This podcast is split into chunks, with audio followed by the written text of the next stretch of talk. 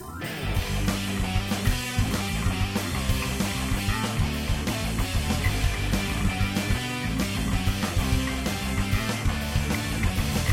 I'm your host, Matt Stauffer, and this is episode 38 of the 5 Minute Geek Show, a twice weekly show about development and everything around it. It's one topic per episode about front end, back end, mobile, project management, design, entrepreneurship, whatever. If it's geeky, it fits.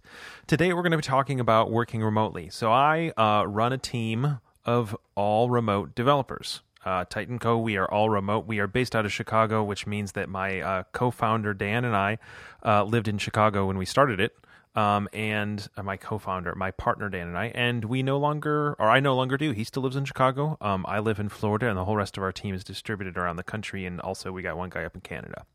So we run an entirely distributed team, and of course, remote is the future. And people say condescending things like, you know, I went to this job application that didn't allow remote, and they require you to live in 1991 because everybody has done remote since then. So you know, there's clearly at least a little bit of a vision for working remotely being the future. Um, and of course, we've read, all read the book, you know, remote when we're thinking about being remote. The by 37 Signals now Basecamp team, and you know, everyone wants to work remote, and I I run a remote team. So we let's start with the caveat that, of course, I think this is a good way to do it. But uh, I was listening to uh, Kent Beck on the Full Stack Radio podcast, and um, he works remote, and he basically his answer to how do you deal with you know the differences between working remote and not. His answer basically was like, I work remote because I want to work for Facebook, and I don't want to move where Facebook is, and remote's clearly not as good. That's, that's kind of his thing, and I think that's I think that's an important distinction that everyone's scared to make that we need to make is that working remote introduces challenges that aren't there for working in person in terms of effective collaboration of a team. There's just things that you can never get from remote that you can get from being there in person. And even the things that you can get, you have to work a little bit harder for. Now, the, the wins that you get from remote are obvious and myriad. So it's worth it. It's absolutely worth it. The ability to build a, a large and diverse team of people to live closer to their families. You know, there's just a million reasons why remote is absolutely worth it. But we have to acknowledge that those reasons are not those reasons being good and worthwhile don't mean that there aren't hindrances or aren't reasons why remote can be bad. There's a reason why you, Yahoo and other teams have brought all their team together in one place, and it's not just because they're, you know, backwards minded bigots or whatever. It's because it's much harder and much more work to run a team that's remote. So here's kind of our mentality in in terms of how we do it at Tighten. Uh, our goal is, and it's been my goal since day one, is to reproduce the positive experiences you get from working together in the same place as best as possible in a remote environment. And so, what are all those things? Well, I wish I had a perfect list of them. We're still trying to make that list as we go. But one of them has just been the interpersonal interactions you have in casual manners with your coworkers. And another one has been, you know, the opportunity to I don't know, to, to be away from, you know, home or whatever, if that's the way you work the best. Or, you know, another one is as devoted time to sit in a room and draw and whiteboard uh, up ideas. And, you know, the other thing is, is pair programming and looking over somebody's shoulder. And another thing is, you know, talking about that exciting article that you read or whatever. Just, and another thing is, you know, seeing people face to face and meeting families and stuff. And there's millions more. I don't have nearly enough time to talk about it.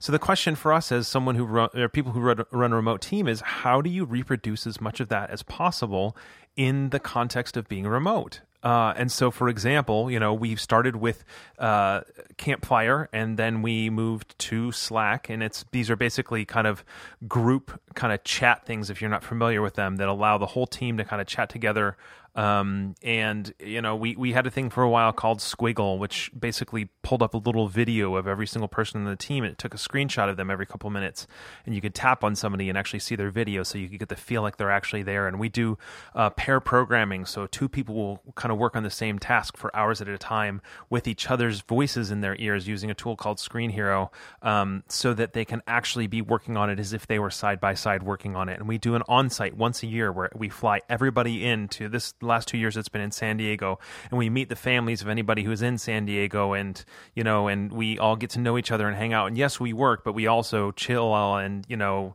Uh, eat food and you know all that kind of stuff. So piece by piece by piece, we're trying to develop the environment of you getting the positive experiences out of you know, working for us remotely that you would from working in a team. And one of the biggest difficulties has been how do we work collaboratively on a project together?